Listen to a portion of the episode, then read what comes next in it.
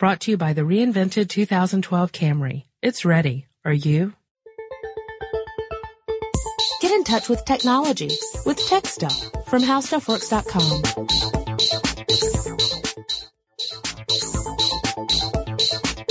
Hello, everybody, and welcome to Tech Stuff. My name is Chris Pollette, and I'm the tech editor here at HowStuffWorks.com. Sitting next to me, as usual, is senior writer Jonathan Strickland. I have the swine flu. Actually, yes, yes, he does. Yeah, that's. Uh, I, I'm I'm beyond the contagious stage, but if you the guys think I sound a little weird, or maybe even sounded weird in past episodes, because the episodes we recorded last week I was already coming down with it, that's why. And uh, I can report that it kind of is awful. It's very much like the flu. It is, um, except that apparently I now also have the uh, uncontrollable urge to lick pigs. All right. So I'm let's, not- uh, and that of course leads I'm not going to touch that. yes, I was about to say it leads directly into our topic. Um, now I don't have a listener mail for this specifically. We did have a request for this topic and it was from a listener. Oh, okay. And it did arrive in mail, but our listener, Thomas, sent in several requests for, uh, different tech stuff podcast episodes, right? Right. Like he, he had about five or six different, uh, list, uh, ti topics listed. And so we're just going to tackle one of those today. And that one is touchscreens. Yay! And of course, touchscreens are becoming more and more, uh, ubiquitous, you know, ever present, all over the place. Yep. Uh, because of things like smartphones. You got a lot of cell phones out there that now have touch screens. Um, you've got things like the iPod Touch, Yep. And Zune ebook HD. readers. Sony has an ebook reader now. right, that has a touch screen. Yeah. Um, so yeah, there are a lot of them out Nintendo there. And of course, then there are always the other ones that have been around for ages. ATMs. ATMs. Yeah. Good example. vending machines. Um, yeah, oh, yeah, vending machines. Uh, I, I always think back to, uh, Epcot, the old days of Epcot where they would have a computer screen and you could walk up to it and, and touch the computer screen and, uh, and, and pull up information about the park and about, you know, the different aspects of the park and make reservations. And this was back in the early eighties, you know, when Epcot first opened. And, uh, and back then, a touch screen seemed like frickin' science fiction to me. Yeah. It yeah. was it was pretty amazing because you didn't have to have like any sort of keyboard to get it. And in fact, that was that was even before computer mouse had become really a commonplace item. Yeah, you know, uh, some of those early touch screens, at least the ones that I used, were sort of like touch, touch, touch, touch, touch, touch, touch, touch, Right. touch, touch screens. Punch, punch, cry, mop up blood. Yes, those were the uh, Stupid thing doesn't work. Yeah, the, the the technology has improved somewhat. No, it, it has considerably. Now there are different touchscreen technologies that uh, that are commonly used today. The the two most common when it comes to things like portable electronic devices, so things like MP3 players or, or smartphones or whatever, would be resistive screens and capacitive screens. Yes, yes. All right, so let's talk about the differences between these two systems, since these are the most common that you'll find out there. Okay. Uh, a resistive screen or resistive system, it consists of several layers of screens. It's like an onion of screens. Yes. And the way that this system works is when you press upon the screen, you compress these different layers together, and when they touch, it creates an electric circuit. Right. Normally there are spacers that keep the two, the, the layers apart. Right. If those spacers were to be damaged and, and the, the spa- the screen were to permanently be fused together, you would lose your resistive, uh, uh, capabilities. It would, it would constantly be detecting a specific point of pressure somewhere on the screen. So those, the spacers are very important. Because basically where you're touching it, it, it uh, the computer is able to tell, uh, basically the coordinates Right. of where you're touching and then, you know, maps that up to what's being displayed on the screen and that's how it knows what you're touching and when. Right. So there's a processor that is um, it's receiving this information uh, based upon where the the different layers of the screen are touching, and that way it can it can give the correct response. So, for example, if you have a phone that has a resistive screen touchscreen, uh, and you're pushing the um, the call feature, then it's going to map out the location of the touch, send that information to the processor. The processor says, "Hey, when this particular area on the screen is touched, that means that this action must be performed and your phone makes a call. And this all happens very, very quickly. The ankle bone is connected to the foot bone. Something like that.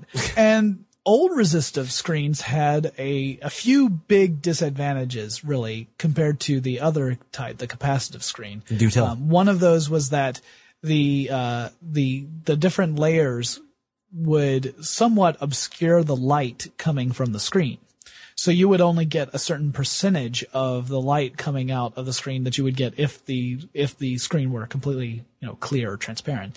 Um, The layers had to be really thin Yes, in order for this to work properly. right, and some of them could uh, the, some of them could detect things like the amount of pressure that you used, and really the amount of pressure was coming from not how hard you were pushing, but how much surface area of your finger or other whatever it was was in contact with the screen. Um, and that could give it an indication of how hard you were pushing, because the harder you push, the more of your finger is going to be against the screen. so uh, that whole punching thing, not really effective. No, that would be a bad idea. It's Okay. pretty much a guarantee that you're going to break your resistive or any other touch screen. Um, the the other disadvantage was that early resistive screens couldn't do multi-touch. Um, it, they they were not capable of of accepting two different points of contact at the same time, and could not interpret that as a uh, you know a, a legitimate command. Right. Now, of course, we've got a lot of devices out there that support multi-touch now, and most of those are using capacitive screens. However, I can report mm-hmm. it is possible to create a resistive touch screen that supports multi-touch. You have to create a system that specifically supports this. You know, it's not just like any resistive screen could do this with a firmware update. Mm-hmm. You'd actually have to go through the manufacturing process. But Engadget has a video on their site of a uh, a pretty cool device. Um, really was a concept uh, uh, prototype where uh, it's a resistive screen. It can detect pressure, and it is uh, it can detect multi-touch.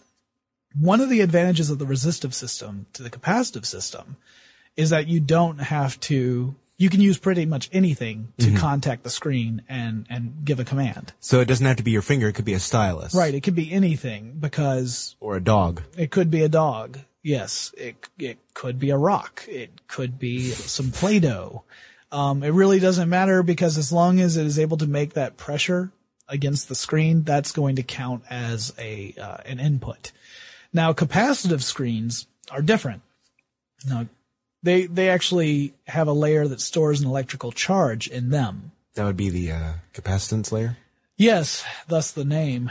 Kind of makes sense now, doesn't it? Amazing, isn't it? Yeah. Well, I mean, the capacitive layer is, uh, you know, storing electrons. Right.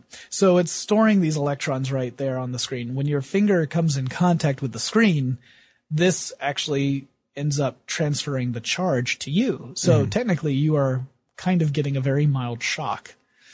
I find that revolting. Uh, do you? I thought Yes. you'd get a charge out of it. we can do this all day, Pollette. Oh, I know. And, and our listeners, uh, are gonna- depart like lightning. yeah, no kidding. Yeah. Oh, that was It's, especially well, it's a shocking kind of experience As to long have as, to you, listen to as long as you stay current. Oh, But you know, I could tell that oh. my iPod Touch has a capacitance screen because I'm stopping. I'm hurting.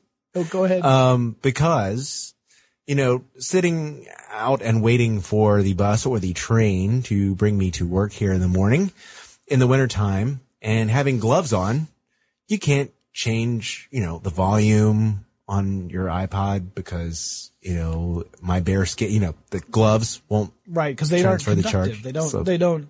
They won't pick up the charge like your skin would. yes, Um, which actually- is irritating when your hands are cold. If you are, But otherwise, if you if you are outside on a really cold, dry day, you might have problems getting that capacitive screen to work at all.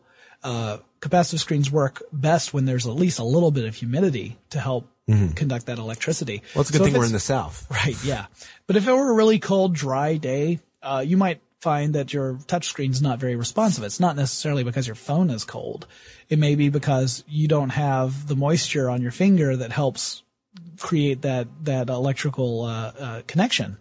And, um, Well, see, that's good because I like licking my iPod, so that explains why it always works pretty well. also explains why I have the swine flu. So anyway, the uh, capacitive screens actually do support multi-touch if you create the right hardware and software around it. They don't automatically. It's not like magically supports it. You have to build the system around it. Um, and of course, if you were to build the system around it, you could very possibly uh, engender the wrath of Apple because they patented it. They patented multi-touch for uh, for mobile devices That was really smart of them.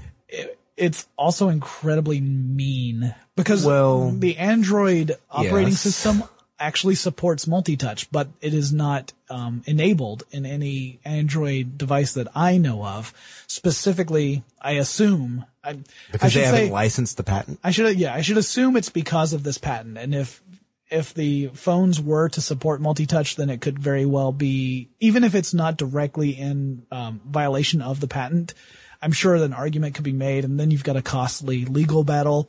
So that would be why the iPhone is this great multi-touch uh, device, and most other devices don't support multi-touch in the same way. Yes. Um, Some of you may be yelling, "Hey, what about the Microsoft Surface?" We'll get to that. It's a, it's a totally different animal.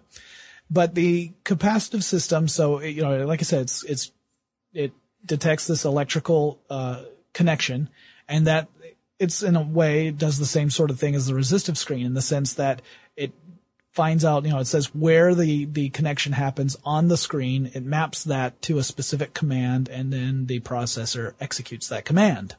So the big difference between the two systems is how it, uh, how the electrical connection is made. Yeah, Basically, the one once the the uh, circuit or you know is is completed right. and a, an electrical connection is made, the computer on the other end figures out where it is and what it's supposed to be doing at that point. Right. And and again with capacitive screens you would have to use something like a finger or you know your nose or you know something that could create uh, could accept this charge from the screen. You couldn't use something that was uh, passive like a, a stylus. Or the rock, af- aforementioned rock. Right. You could possibly use a dog depending on what part of the dog was touching the screen, Yeah, yeah, you know, like That's true. paws or nose or something. yes. But uh with nose, you have a different problem altogether. For us, well, yeah, well, But at least some of us can leave a got lot your of finger smudges already. So, um, but yeah, if you wanted to use a stylus with a capacitive screen, you would have to have a stylus that had an active point on it that Mm-hmm. could accept that charge. Otherwise, uh, you, you wouldn't get anything out of it. right. So that actually makes me wonder what the Microsoft Courier tablet, the prototype that we, we, we've seen a video that was more or less an animation of this prototype tablet that Microsoft is coming out with. It's got two screens and it has a touch screen interface and it shows people flicking through with their, well, it shows an animation of a finger flicking through pages. Um, and it also shows an animation of, uh, like a stylus writing on a page. So I kind of wonder what kind of touchscreen technology it's planning on using. If, if they're using going to use resistive or they're going to use capacitive. Um, there is another choice, but you don't see it that often in in smaller devices. It's the the Surface Acoustic Wave System. Really? Yeah. Now this is something that you would see in, in more often in things like ATMs and, and uh, bigger displays. Uh, but what this uses is a couple of transducers, and they are placed along the X and Y axes of the glass plate of the monitor. And whenever it, it sends an electrical signal, uh, one transducer sends it to another transducer, and there are reflectors on there to kind of reflect the signal from one to the other.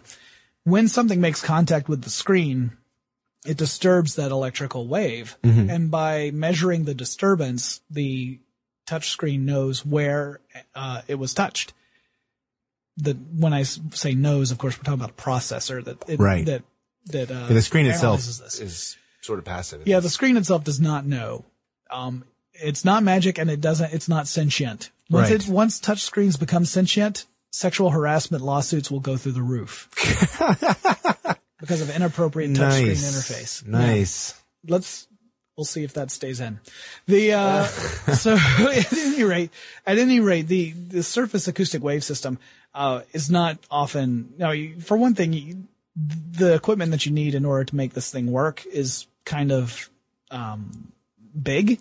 Yes. Wouldn't really be easy to miniaturize this into a, a mobile like into a format. um, MP3 player. Right. So you wouldn't want to try and use this kind of technology in your in your general mobile device because it would make it Right. too fat, too heavy. Um, and of course, we all want sleek and stylish. I know I do. Well, I mean, you know, the iPod pretty much proves that. Uh, the sleek and stylish approach is uh, is really popular. I mean, it's a good product anyway, but I think that the style is definitely a, a, a large contributing factor to the the popularity of the iPod line. So, at any rate, uh, capacitive and resistive, that's the two that you're going to see the most often in your, uh, in your average mobile devices. Um, the iPhone uses a capacitive screen. And like we said before, it actually can detect multi-touch. So that means that you can use gestures, uh, instead of just touching to give commands. Things like pinching. You know, like if you pinch. Like if you- Ow! No, not, I'm not actually pinching Pollette. I want to make that clear. I've already made one sexual harassment joke. Uh, I am not, I am not even within pinching range of Pollette. Um, he has barricaded himself in the corner and he's perfectly safe. I got my blankie. Yes, he does have his blankie. no, but uh, but you know, like like when you wanna when you wanna squish or enlarge a photo Right. by doing various pinching motions, or if you're panning or whatever, these are gestures. Right. Okay. But, so these are commands that your phone should or MP3 player or whatever should be able to recognize as a very general command as opposed to open up this application. I want to use it. It's more of a, you know, I'm, I'm manipulating something, rotating a picture or, you know, uh, scrolling from one screen, screen to another, that kind of thing. And, um, I mean, regular touch screens can identify some gestures as well. It's just multi-touch can identify more complex gestures. Uh, so that's pretty much the, the basis there. I mean, the, the, both kinds of display or both kind of touchscreens are fairly accurate if they're done well. Right. The execution has to be there, but there's nothing about either, uh, either technology that makes one far more accurate than the other. Um, they're both challenging to do well, but if you do, uh, you know, if you do the the good work, then either one should be more than accurate enough for the average user.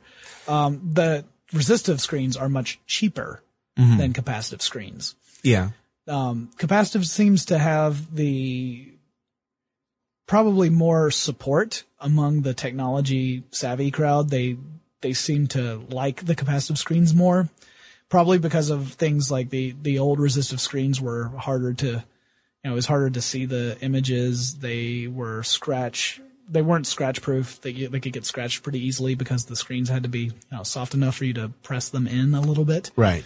Um, but if you're concerned with manufacturing a device that's going to be uh, an inexpensive one for your customers, then the resistive screen is a more attractive approach because it's less expensive for those components. Right. If you're doing a premium product, capacitive is probably the way to go. Yeah. Well, it seems like, you know, over the past few years, with the ubiquitousness of these devices, it's, you know, it's harder to find the implementation done poorly.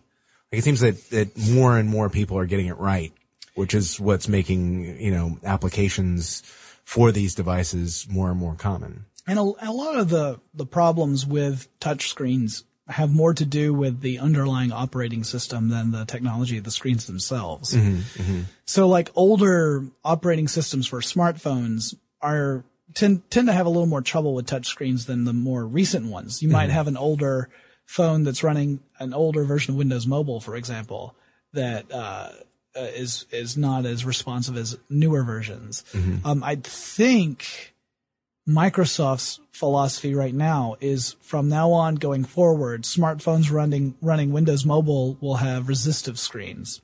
Smartphones that will run the Windows Mobile or the Windows 7 modifi- modified uh, Right. operating system for mobile devices will have multi-touch and will be capacitive screens. Right. So that's kind of interesting that they've actually developed two different strategies uh, that, and each one focuses on a specific technology.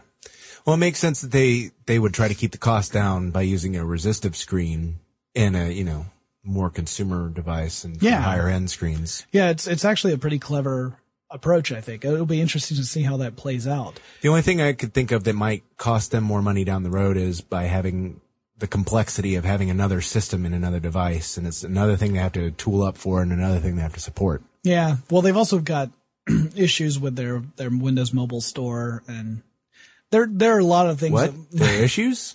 there are a lot of things There Microsoft has to any- look at. Yeah, Never any issues with technology. I was going to mention also that uh, Research in Motion, also known as RIM? RIS, yes, the the company behind BlackBerry, mm-hmm. they filed a patent in January 2008 for a hybrid resistive capacitive screen. It would have both resistive and capacitive layers.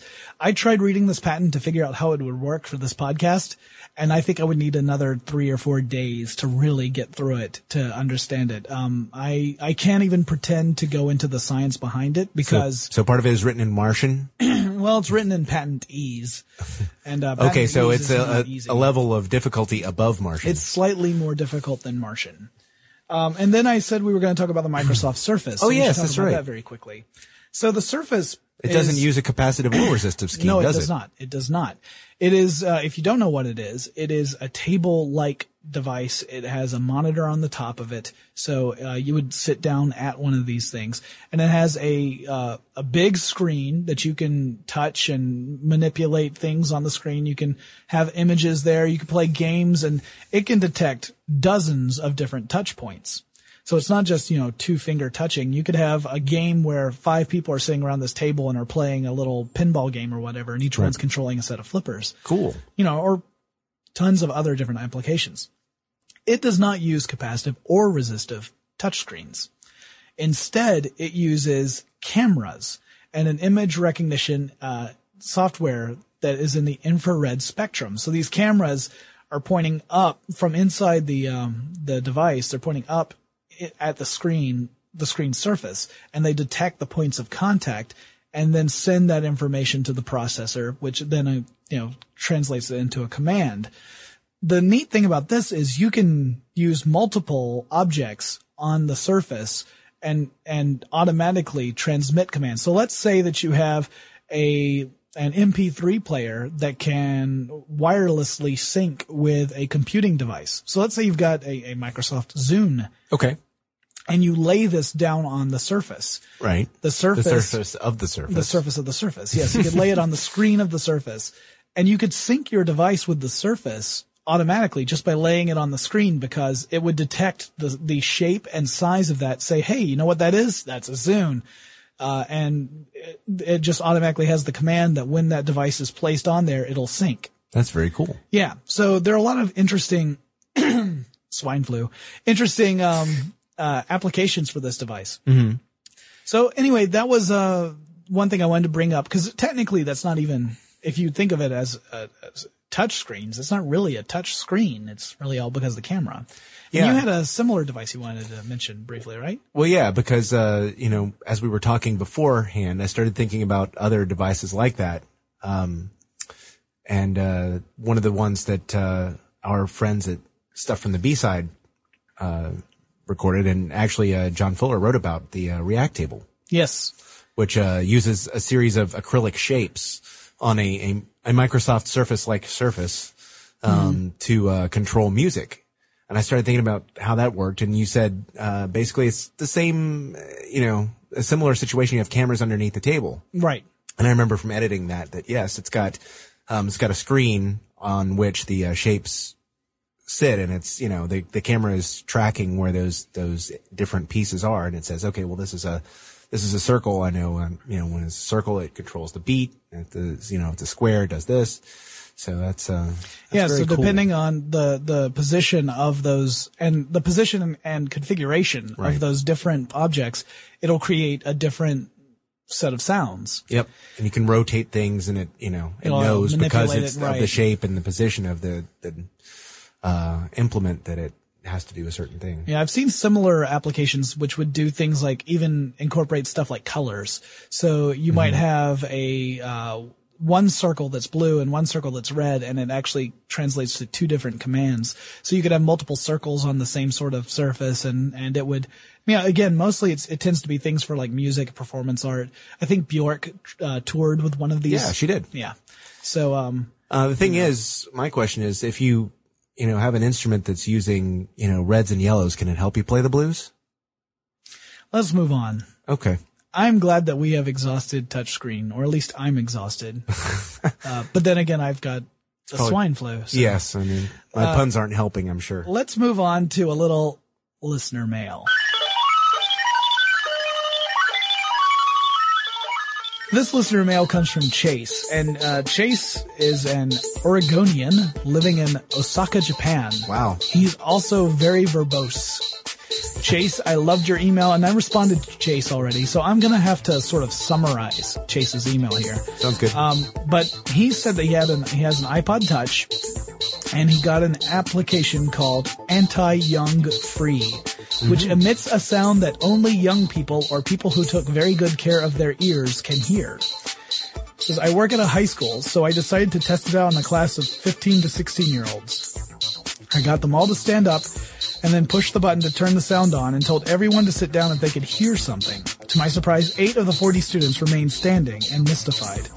According to the descriptions for this app, people who sh- people should be able to hear it until they are around 20 to 30 years old. I'm 25 years old and cannot hear it, but my wife, who's 24, freaked out when I turned the sound on. That aside, I also discovered a number of other apps that do things like repel mosquitoes or act as dog whistles.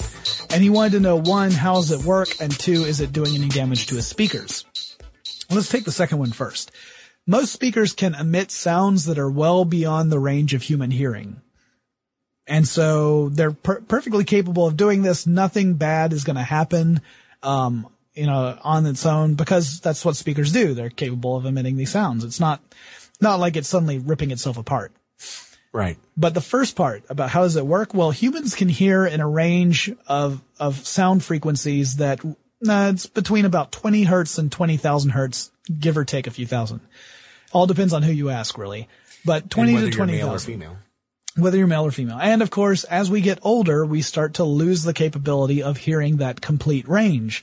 What? And in general, we lose the, the upper ranges first.